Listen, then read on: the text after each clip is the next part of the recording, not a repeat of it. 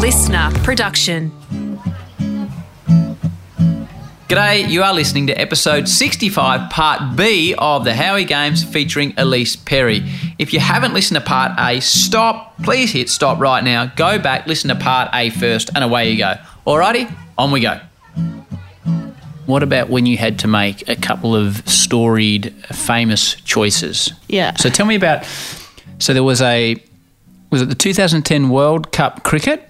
Yep. Was on when the football Asian Cup was on? Yeah. Yep. You chose cricket at that point? Yep. That can't be easy.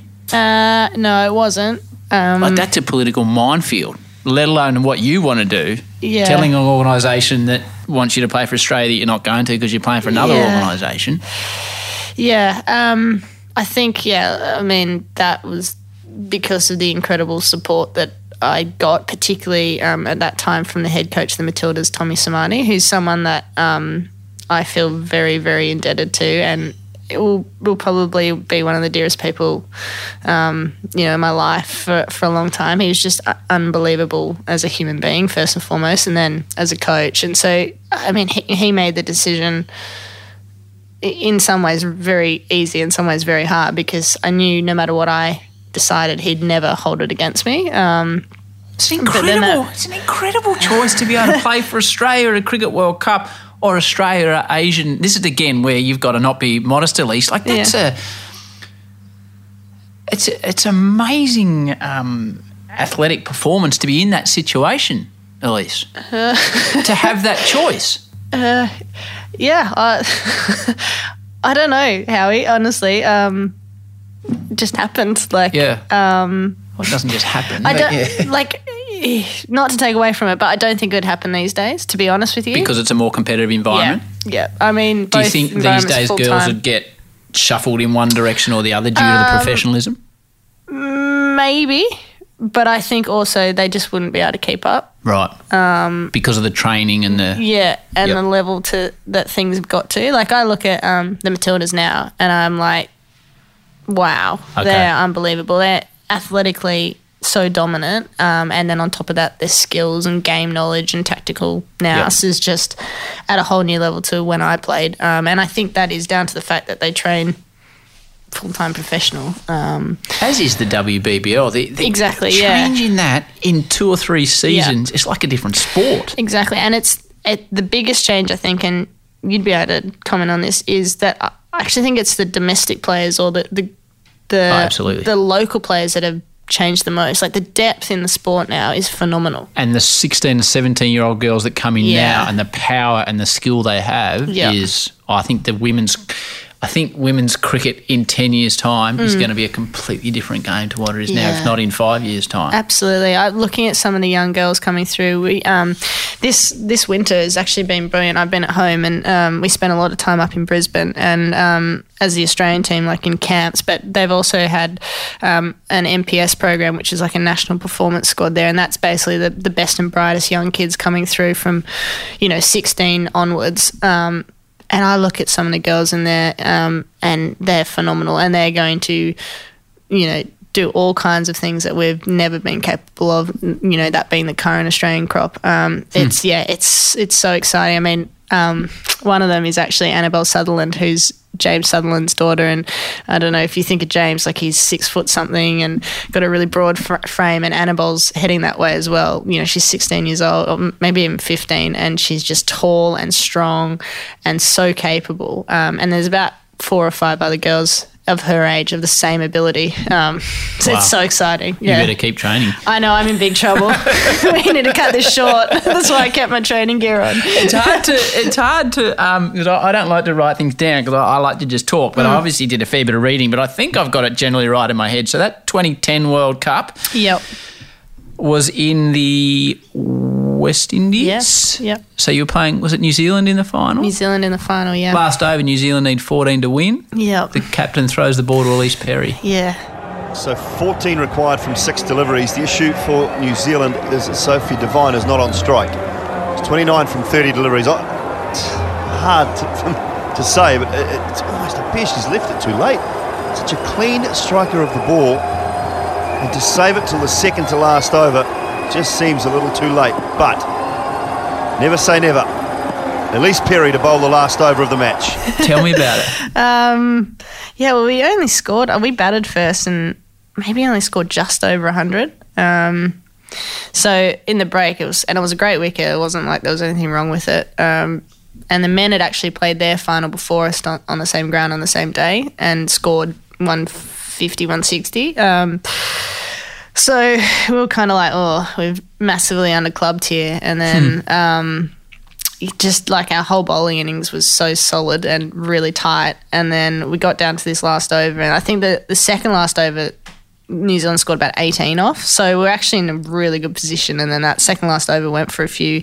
Um, one of the girls in their team, Sophie Devine, who still plays now and is one of the best cricketers in the world and hits the ball like you should be in the top three or four most powerful hitters. Um, so she was still in, and I can't remember who was at the other end, but essentially I bowled mostly over to her, and um, She smacked you a bit early. she short it like I mean there was two dive stops on the boundary that really won us the game. One was Shelley Nitschke and I think the other one was Rene Farrell, and they're both like outstretched, incredible stops. Like I think both went up to the third umpire to check that they hadn't touched the rope. They were that close. Goes offside. Through there. That will be four, will it? No, it won't. Yeah, well, it might. I don't know. The third umpire will take a look at that. I think they'll just take the two. So seven required now from two deliveries. Got to be a boundary. Well, it's gone out through point. Is it going to go all the way? No. Terrific fielding. Really good fielding. Do they take three? No, they don't take three. So five required from one delivery. Are we in for a one-over eliminator in the women's final? And then they needed, I think it was five, or four or five off the last ball, um, and Sophie was on strike. And fortunately, I, I don't even know if I executed that over, to be honest, Howie, but just kind of like got the ball on the pitch, and then she hit it straight back at me. And Hard. Well, it's all come down to this. Last ball. Where does she go? Ellyse Perry, the pressure. Straight. Oh, Ellyse Perry, absolutely outstanding. She's put a boot out and stopped it. Soccer skills, not from the Socceroos, but from the Australian women's cricket team. They're all huddling together. Terrific effort. They have defended a total that they wouldn't have been that happy with halfway through the match. But boy, have they defended it with everything they have got. What a terrific performance from this Australian woman's side. and I stuck my foot out, and thank God it hit my foot. Um, It was going to the boundary otherwise. I think so. Yeah. Well, yeah, it would have been or another dive stop, but yeah, we uh, we got away with it and we won, which was yeah, like just the that was the first World Cup I'd ever won, and it was just so cool. So we, we see the men celebrate and the way they celebrate victories. How does the Australian women's cricket team celebrate winning a World Cup? Uh, well, that was a unique one actually because we were with the men, um, and the Aus- Australian men's team were in the final as well. So we're all staying at the same hotel. So. Um, we all ended up going out with one another, which was just great. And um, the West Indies is a pretty good place to yes. to go out. So Yes. um, yeah, we just kind of well, I I don't really remember um, the specifics, but we were just basically at a club all night, um, and it was such a cool experience because the men were there too, and we got to know them so well, um, you know, across that tour, and. Um, yeah, it's, it's just I remember coming home and like we called a school bus home in the morning with a whole bunch of West Indian school Sounds kids. like a good night. Yeah, but it wasn't even like that. It was just that we're in this like bizarre place where, um, yeah, we were like just kind of been up celebrating all night, and um, and then this bus went past, and I think it was Michael Clarke at the time stuck his hand out, and the bus driver was of course going to stop for Michael Clarke, and he was like, "Mate, can you drop us at the Hilton on your way on your way to school?" And he was, "Okay, no worries, man." Nice got accent home. Yeah, too. yeah, oh, thanks. Yeah, yeah. Which island was the final one? Uh, Barbados. Oh, Barbados, Yeah. magnificent. So, uh, least Perry that can, bat, can bowl and play soccer when she's in the nightclub, are you as handy at all those things as you are on the dance floor? Mm. Uh, No, I'm. Oh my god. Oh, really? No good. I am so musically challenged. It's not funny, Howie. Um, cannot sing and cannot dance, Right. and um, singing particularly like when people hear me try and sing, like I get sideways glances, like what, I mean, national like, anthem style? uh, yeah. Well, look, fortunately, I think national anthem you can get away with it because people are a bit more focused on other things, but. Oh my gosh, like if I try and like bust out a tune when it's on the car radio or something, everyone is like, huh? Don't do that. Do not do that. Which is fair enough. Um, And as a dancer, As a dance, pretty pretty terrible. But I think I just own that and just Right. look silly. um, but yeah, it's not great, especially when like most of the people around me and my family are pretty good dancers. Right. Um, my sister in law like was a professional dancer, um, and yeah, everyone has got a lot more rhythm than me. But anyway, And for those that have been to the Caribbean, they're not short on some ability on the dance floor as Oh, well. Heck no. So the year after that, 2011, we talked about the Cricket World Cup, um, the Football World Cup. yeah. What's it like playing for Australia in the World Cup?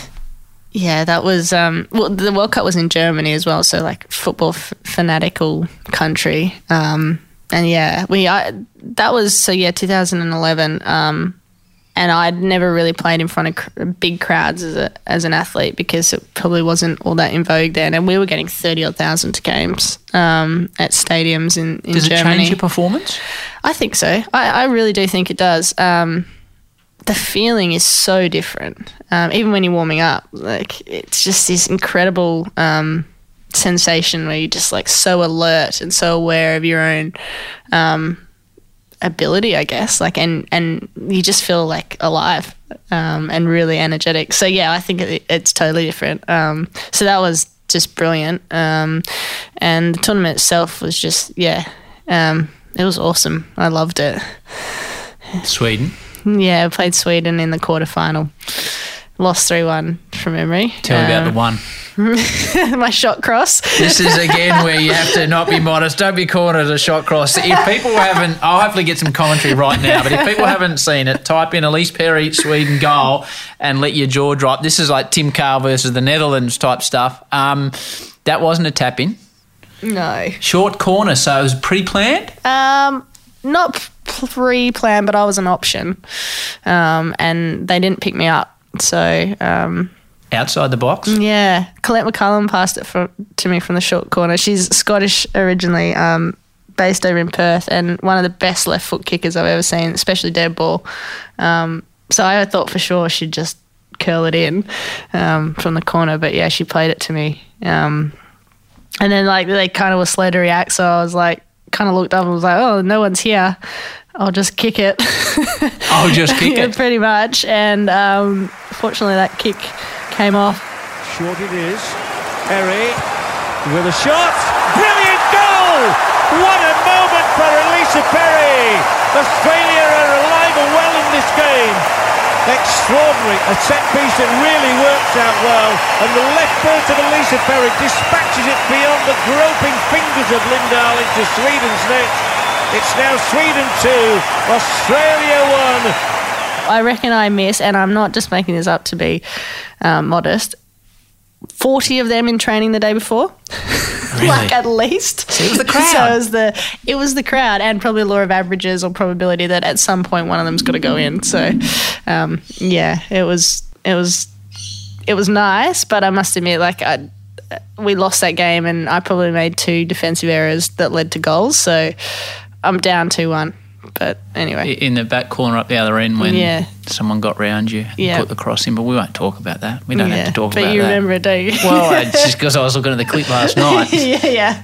Um, so, what's it like scoring for your country in a World Cup? Uh, yeah, yeah. Uh, I said, I guess because we lost. Yeah. and, um, yeah. I, I mean, yeah, it was great. Like, I sometimes I think about these things. I'm like, why did that happen to me? Um, because, yeah, it was just like, especially in that game where I I probably didn't play that great. Like, I think I went off after 50 minutes or 60 minutes in the game, but for whatever reason, that kind of fell in place and.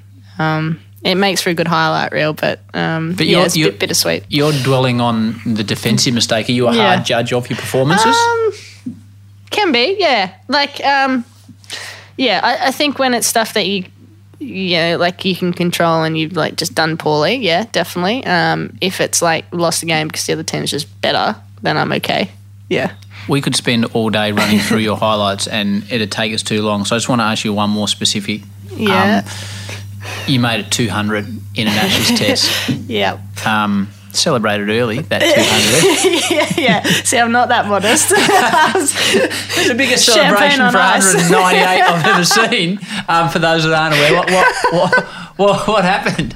Classic. you know how we were talking about how um, I used to always get asked about cricket or soccer? Yeah. This question has replaced Has it? the cricket and soccer question. Yeah, it doesn't surprise me. Uh, yeah, I'm, yeah. Anyway, um,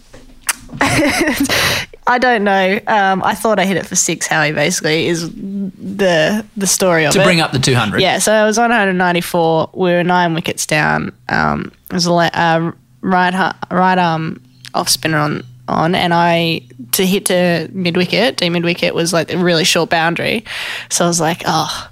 And we'd had a few dicey minutes before that with um, Megan Schutt, who was number 11, kind of like.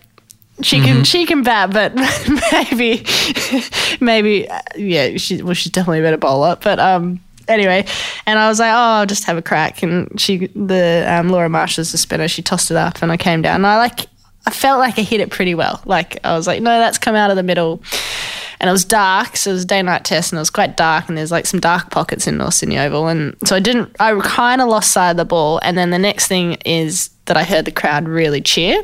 So I was like, well, if they're cheering like that, it's got to be six. so I've just gone with it. Like, took my gear off, my helmet's coming off, kissed the coat of arms, all those cringy, like, celebratory things that you do when you think you're great. short boundary over there.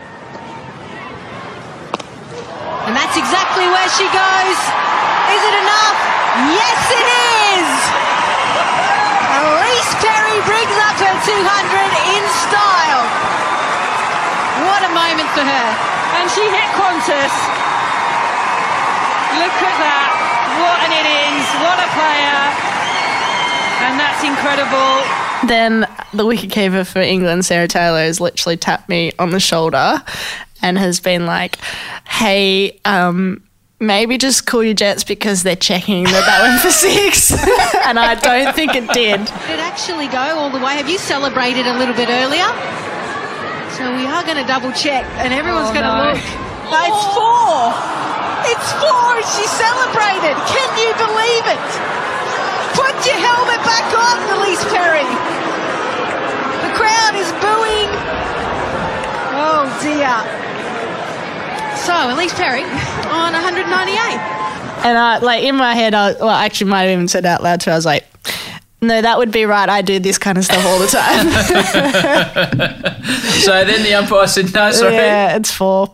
Right. Yeah, like they didn't throw it on the thing, and they must have showed a replay because all the crowd was like, "Oh my god," and kind of thought it was quite funny. And then the umpire signaled four, and so I was just like, "I need to put my helmet back on really quickly and just take my stance and pretend that that didn't happen because this is humiliating." But um, yeah. Anyway, And then It brought up a second funny. time. So you celebrated the first Australian woman to make 200 in Test cricket twice. For Twice. 200, I think you should.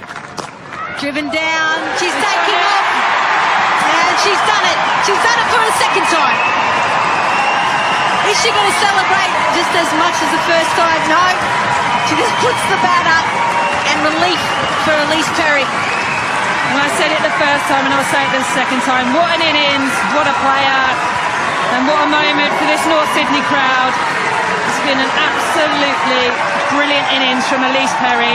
You made a, a, a comment to me that um, summarised you perfectly, which goes back to the start of this conversation. In your in your press conference afterwards, they were asking you about the day, and you said that the thing that was the highlight for you was the crowd there and the amount of kids lining up for autographs. So Yeah. you weren't talking about your individual performance; you were talking about the effect that the game was having. Oh, that that game as a whole was just like phenomenal. Um, and it was obviously really nice to be able to spend the time that I did out in the middle and, and have the involvement that I had in the game. But by far and away, um, yeah, that was the first time in Australia that we'd had a crowd like that. Um, and the occasion of it was just like there was an atmosphere all day. It was like it was humming um, from start to finish. Um, there was lots of kids there loving it and enjoying it, but there's also just cricket fans, like young and old, um, male and female, and it was just like this general celebration of, of the sport. And I think all of us felt like you know entertainers that day and it was so so cool um, and yeah, like that was just uh, I think all of us were on a buzz from that for and probably still are since that day. Um, and yeah, for it to be a test match as well, because traditionally I think. Um, yeah, female cricket has all been short form cricket, and Which is a shame. yeah, it is. Um, and it was sort of almost like with that match, it's like an Ashes match, um, day night test match, first ever female one. It was like, hey, and people like it. So it was kind of like, wow, like, yeah, we might be able to do more of this because, yeah, everyone's really enjoyed it and it's actually become an occasion. Um, Build it and they will come. The old Kevin Costner Yeah. line from Field of Dreams. yeah, a little bit. Yeah, Yeah, absolutely. That was such, yeah, such a thrill. So cool, and it's kind of been repeated this year. I mean, we just played this T Twenty series against New Zealand. The first game was at North Sydney. Same thing. Like lots of people came down. Amazing atmosphere. It's a great ground for cricket because it's small and it's it's very picturesque. Um, and it just like the wicket's amazing. You always like score a lot of runs there. The outfield's fast. Um, so it's just a really entertaining place to co- go and watch. So yeah, it was really really awesome. More of Ellyse in a moment. Last episode of the Howie Games featured Ian Thorpe, a man that has done so much for his country, both in and out of the pool. I turned 18 on a plane um, on the way to New York. It was the first time that it was going to be printed in a newspaper that I'm rumored to be gay. Um, so for me, I went through this whole struggle around my sexuality um, and being gay because I was being accused. And so if you use like being accused of being gay, it's in a negative tone already. So I always thought of it as a bad thing. And then as I kind of came uh, to my position when I decided, yep, I'm going to come out, um, I was I was a little bit frightened of what the response would be, but the response from Australia was amazing. That's Thorpe on episode 64. Alrighty, back to Ellyse. When LeBron went from, um, where did he go? From Cleveland to Miami, and they made a one hour show called The Decision, and he said, Oh, I think I'm taking my talents to South Beach, or something like that, he said. The answer to the question everybody wants to know. LeBron, what's your decision? Um, and this fall, man, this is, this is very tough. Um, and this fall, I'm going to take my talents to South Beach and um, join the Miami Heat. When did you finally have to decide between your two loves? Um, They didn't make an hour TV show out of it. no, they didn't, and I didn't have to come out with a line like that. It's a Good line. I'm going to take my line. talents. Yeah, I'm not sure I could say that. no, don't. that's not you. I'm not sure you're pulling that off. Uh, I'm not sure. Yeah, anyone but LeBron could say that. But um, yeah, I I didn't really ever have to decide how he um, sounds weird, but it kind of just happened. Like Right. it just petered out. Really, um, I had um, not played for the Matildas for a while, and then got selected for the Matildas, and wasn't available because of another cricket commitment. And that and at that point, um, cricket was quite a fair bit further ahead than than soccer in terms of um, paying players and like full time programs. And um, you know, I, I felt like, well, if cricket's going to invest this in their female players, I can't then just be like a bit picky and choosy as to when I'm a part of it. Um, and I saw something really special happening there. Um, and then, yeah, I, I think the more it, it kind of kept happening, where it went from not being available to go to Matilda's camps to like not being able to play a lot for Sydney FC in the W League, and then um, it just kind of becoming like, well, if I'm not really doing it properly, what's the point, I guess? And I think probably from a soccer perspective, they saw that as the same thing because like diminishing kind of return on giving me an opportunity versus what I was actually giving back to them was pretty low. Um, and then it kind of got down to a conversation where we had a huge cricket schedule coming up, and the WBBL had just started. And um, I spoke to our head of performance at cricket, and he's like, "Well, don't really want you to play anymore." And I was like, "Yeah, maybe I need to hear that because." Um, then it kind of takes the decision out of my hands a bit. Um, and whatever I was holding on to is kind of gone. And then um, I think I, I sort of had that conversation with soccer, and it wasn't like they were like, no, no, like keep playing. They were sort of like, yeah, no, makes sense. Um, and then so it just petered out really. Did you have any? What was your emotion? It was pretty neutral actually. Like I, I do genuinely think I've had the most amazing ride, and um, like was very aware, even from the start when I was 16, that at some day that was all going to end. And so I, I wasn't like, I was like all of a sudden just in this state of shock where I was like, oh, I can't believe I can't play soccer anymore. I'm not playing soccer anymore. I was kind of like, okay, that's kind of done. So the next thing is for me to be as good a cricketer as I possibly can be. And I suppose now I, I can be because I'm going to do it full time and I'm going to put all my energy and effort into it. Um, so I guess I just moved on pretty quick. It sounds a bit ruthless, but um, from an actual sports perspective, I was fine. I definitely missed it, um, and I missed the people at soccer and the training, as I said before. But um, actually, not being able to do it anymore, I was like, okay, well, I've had my go. Like it was great, and I was very lucky. So. And you scored that ripping goal in the World Cup. Hey, a couple of random questions for you that have no linking at all. Um, did you forget in the last game versus New Zealand to wear zinc on your nose, or was that a conscious decision? Because every time I see you play cricket, you've got zinc on your nose, and you didn't the other day. Yeah, or at North Sydney in the first game. Right. It was conscious. Conscious. It was. Because you're a bit like very the- perceptive of you. Well, it's a bit like the Andrew Symonds. Didn't matter if it was a day night, Yeah. he would walk out there, and you were the same. Yeah. Um, yeah, it's really funny you asked that because there's a little bit of deliberateness behind it. Um, same reason that I cut my hair. When did I cut my hair? Uh, straight last year or the year before. Um, I'm pretty good at getting into a habit and into routine and doing things precisely all the time. And sometimes I feel like if you want to keep evolving and getting better, like little significant things like that significant to me, not to anyone else. I think you would be the only one in the world that's noticed that. Are a bit of a circuit breaker, a bit of a like push to keep evolving. Um, so yeah, that's why I didn't wear zinc because I was like, it's actually ridiculous that I would wear zinc under lights. So were you doing it? Was it a superstition reason I you were guess doing so, it? yeah. Right. Like, so yeah, what- to a degree. What was it like to go out without it?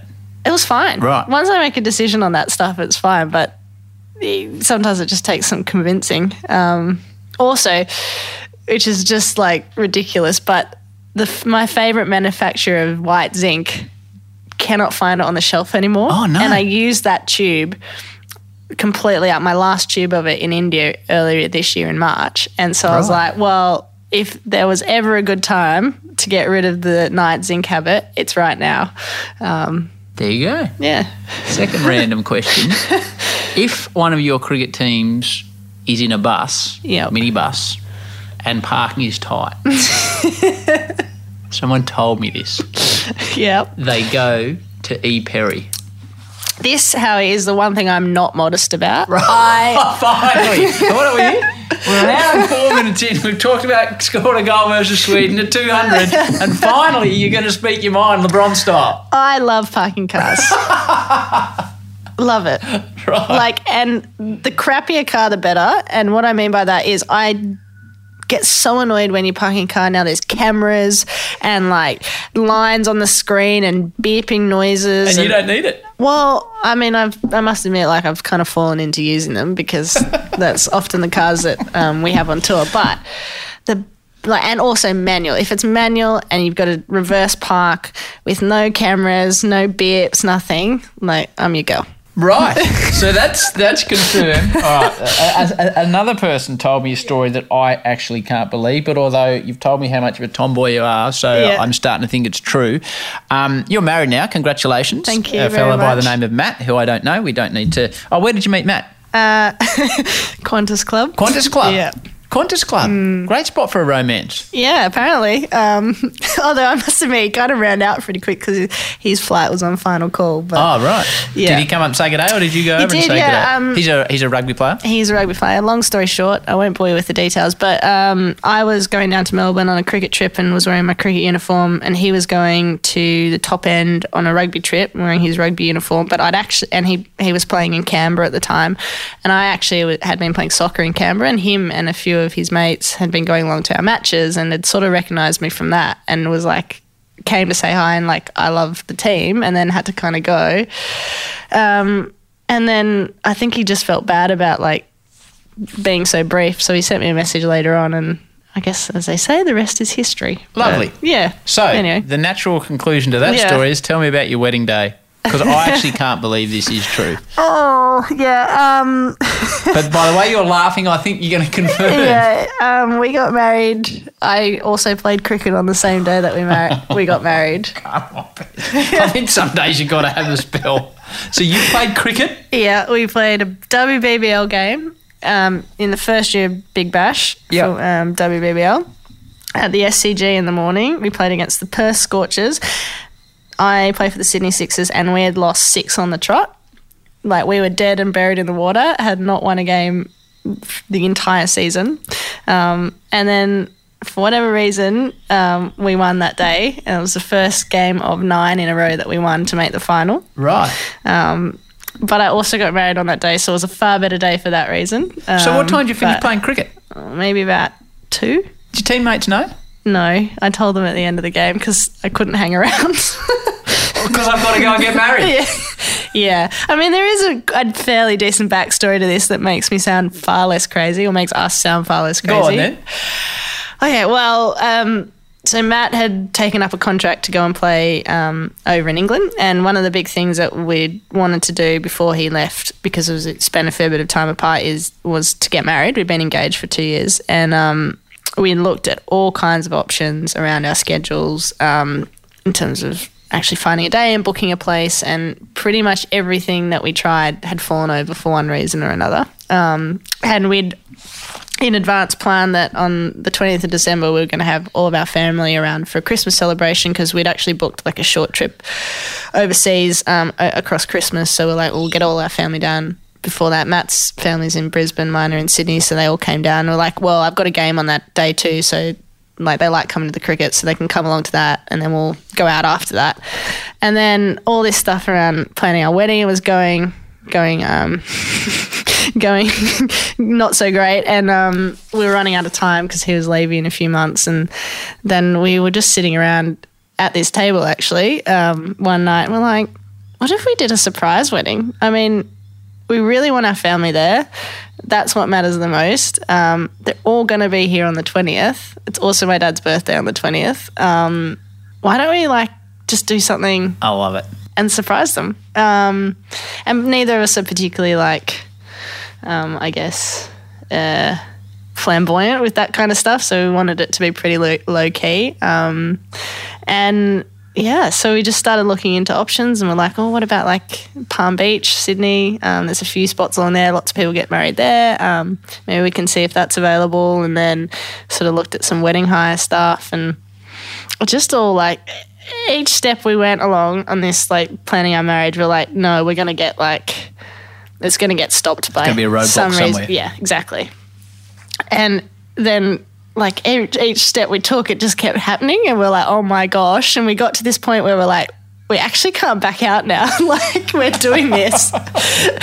so, like even the fact that I found a, a, a wedding dress which was made and tailored for me in I think it was seven days, and the incredible lady that did it for me, her name's Moira Hughes, and I don't mind plugging her because she it was unbelievable. She has like an eight month time frame normally on a dress, and she did it for me in seven days, and I was just like, oh my gosh, like Moira Hughes. Moira well Hughes. done, Moira. Yeah, Because I was concerned you were going to say you got married in your Sydney Six tracksuit Oh, there for a while. I was a tomboy, but that not that bad. so, so you you left the ground? Uh, well, I actually stayed. So we played at the SCG. I stayed at the SCG, but went up to the Cricket New South Wales offices and got my hair and makeup done there At the SCG. at the SCG. How apt. Um, and then got drove home quickly. And so basically, what we'd done. Um, let me know if I'm boring you, but No, we got our family to all come round to our house to meet us there for what they thought was going to be Christmas lunch. And um, when they got there, neither Matt or I were here, and Matt sort of called my auntie and was like, "Hey, can you? I've just left the menu for today. I'm on my way home. The menu for today is in the study drawer. Can you just go and open it and hand it out to everyone?" And so my auntie went in and pulled these. What she thought were menus out, but they're actually wedding invitations. yeah, so they were all like standing around the house, like, "Oh my gosh!" So a bus came and picked them all up, um, but my mum stayed back. So when I got home, she helped me get dressed, and then we went out after that. You So- didn't have to park the bus. no, unfortunately. I mean, it would have been great. I would have taken that challenge on, parking a bus in a wedding dress, but, but I didn't get a chance. Um, moving forward, how long does this last for you?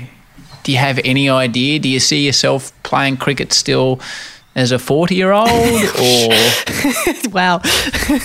like it's gonna like yeah. the, the reason i ask because it's gonna be hard to give up because it's been such a big part of your life You know, what? I think it's going to be harder now um, as well because it's evolved so much. Like I, we sort of chat about this a bit amongst the team. It's almost like this whole second career all of a sudden Yeah. with the way that the landscape's changed. Um, so it's like all these things that we never had in the past are like coming now, that, and you can't get enough of them. Like, you, like everything's just a surprise at the moment in terms of the crowds that turn up, or the, you know, the new opportunities to get that we get to go and do something, or um, yeah, what's asked of you as an athlete. You're like, oh wow, like this is incredible. Um, so that's kind of been really addictive in the last couple of years. Um, and then I think add to that, um, you know, I used to be adamant that once I had kids, I'd never come back and play. Like I just was not interested in it. But it's like my thoughts on that have changed so much because of the way that the game's changed as well and the landscape um, amongst it. So I don't know, to be honest. Yeah, I, I'm just kind of going along with it. of everything we've discussed that is remarkable i've always thought to myself in the last years the most remarkable thing about your sporting story Ellyse is the fact that you you know you played soccer you've been a cricketer you came in as a bowler and in the last three years like you went on a run of 1750s in 23 50 over matches. So it hadn't been done before in international cricket, men's or women. You became the best batswoman in the world, yet you came into the team as a bowler or as an all rounder. That's the most remarkable thing to me. Were you a batter starved of opportunity, or did you just get that much better? Um, I've always loved batting, um, and I was probably better at it as a kid. Like, and even like oh, since I can remember, I've always spent more time on my batting than my bowling. Um, yeah, but I think bowling was just like the opportunity I got to get into the team. Um, and I was sort of lucky I had a decent growth spurt towards the end of high school and could probably bowl, quicker than you know the average player. So um, that was kind of my in, which was great. And so I was really adamant on doing well with that. But um, yeah, I just never forgot about batting. Like I think it's just always stuck with me. And um, it, do you know what? Probably because it's something that my dad and I share so closely that it was never hard to keep working on it, even though I might not have been getting opportunity because it's part of the way that my dad and I spend time together. Um, and I just really love it as well. Um, I love hitting balls. I get paid out so much by all the girls in the team about how many balls I hit and how many optional trainings that I go to. But um, I think it just slowly but surely evolved. And um, the way, like, I think we sort of had a few players retirement, uh, retire, sorry, or um, girls move on from the team, and I just kind of kept creeping up. And yeah, all of a sudden I was batting at four, and yeah, I just wanted to make the most of it, I guess. And you But, did 17 50s in 23 games. That's remarkable. Yeah, I, I don't know how that happened to be honest, but um, I like spending time at the crease. I think um, you know some of those innings were probably a bit slow, like, um, and uh, they were really. Imp- having said that, they were really important in terms of helping me to develop because I hadn't batted a lot at that that level. Like I'd batted a lot in the nets, and but my game kind of sense was a bit out because I'd never really done it that much. So, um, it, yeah, I think having the chance to spend that much time out in the middle has really helped, and hopefully I'm a bit quicker these days. But I think yeah. You, uh, you- we'll you, see how we go. you've got the difficult one now because this is the most difficult question you'll be asked all day. Um, I, I need an answer though. I don't want you to hedge around this one. I don't want you to do your old answer you used to do when you were saying uh, which My sport you're going to play. politician's answer. Nah, this is from my eight-year-old who's Okay. quite taken by you. Um, Sky, who operates as the pickle. Good luck with this one. okay, Hi, Ellyse. Pickle here. I reckon you're awesome at everything. A tricky question for you. Would you rather kick the winning goal in a World Cup soccer final or hit a six off the last ball to win a World Cup cricket final? Good luck, Ellyse Perry. oh my gosh, that's hard edge journalism at its but best. we need an answer. See, I've asked you these fluffy ones for an hour Yeah. and 15 minutes. She's cutting to the chase. Yeah. Uh, Well, I guess immediately my mind goes to cricket because I'm like, that's what I'm actually doing. But having said that, I'm actually going to say kick a goal because for Australia to win a World Cup final would be the like yeah wow. I mean that we haven't even got close, have we? Um, so that would be pretty amazing. Yeah. It's a good answer. I'll totally Yeah. pickle that. Well, Yeah, just you've on won that, three Cricket World Cups. Go on. I think the Matildas could win the World Cup next year. Of course they could. Yeah, Well, like genuinely could. Well, the the the try and four series against Japan and, and America they were having in the States and with Sam Kerr up there. Yeah. So it might not be me, Pickle, but I wouldn't mind betting at Sam Kerr next year. Well, she'd be just happy to see it happen, I think. um, when you look back and reflect on it all, we are lucky enough, Pez, we normally finish this in a way of um, we have so many kids listening to the show, which is really, Yeah. really cool on their way to all sorts of training. What do you think the key to success is? It's a broad question which you could take four hours to answer, but Mm-hmm. Yeah. distill it down for me. Um, I really do live by the motto that pr- perfect practice makes perfect. Um, it's a little bit unglamorous, and I think um, it's, it's maybe not all that fun sometimes. But if you're really determined on achieving something, the best time to get better is when you don't want to or when it's hard to, because that's when you learn the most, and that's when I think you become a much better player in person sometimes because you learn a lot about yourself in those moments too. So that's probably my one. Um, you've you've got to love what you do and have fun. That's an easy one. Um, but on top of that, I would guess, um, you know, and he's probably a, a huge hero of mine. Roger Federer has probably hit more tennis balls and done more things for, you know, his athletic development and his body and his longevity than anyone else in the tennis world has ever done. And that's why he's the best player in the world. Same as LeBron James. Like there's stories about him and what he spends on having, you know, trainers and chefs and sure he can do that. He's in that position, but there's a reason why he's so good, and I think it's because he's devoted so much of his time and energy and passion to it. So yeah, I think that that would be my biggest thing. It's it's amazing the the joy I get in the fortunate position I'm in to do this podcast. The amount of athletes that say it comes down to hard work, like the amount of people that say that is a lesson for everyone. Have you ever had a difficult time in your career or life? You seem a very happy-go-lucky character. Um, Oh, none more so than anyone else, I don't think, Right. um, or probably a lot less than anyone else. Um, yeah, I don't. I don't think so. Really, I've been very, very, very, very fortunate. How do you deal with defeat and losing Um, or poor performance? just look at the next thing. Right. I mean, that's the, that's the awesome thing about sport. By and large, there's always another time. It might not be the same moment. It might not be the moment that you wanted it to be, but there's always going to be something down the track. Um, so just keep moving forward, really. You are a star. What was it like not being modest the whole way through and talking about yourself? Well, I love talking about my parking. we're going to get a bus and we're going to go to the front of your place. I'm going to send you some videos, Yeah, some love to see highlights, 'em. super cuts of all the parks that I've ever done. Hey, thank you so much for joining Thank me you. on the Howie Games. I really enjoyed it. Thanks, Oh, it was my pleasure. Thanks for having me. Ta. What an absolute, absolute superstar. Thanks to Ellyse. Well, thanks to Ellyse for being Ellyse and for being so generous with her time. This episode was actually put together by a shining young star at Podcast One, Darcy Thompson. Darce filled the breach while old mate MJ was away working at the Super Bowl. MJ has also promised to line up LeBron James for the Howie Games while he's in the States. Let's hope he doesn't do a Lewis Hamilton style. Anyway, until Thursday, February 14, when Bash brother Chris Lynn is our guest. Peace and love. And we can do it if we try, try, try. If we try, try, try. If we try, try, try.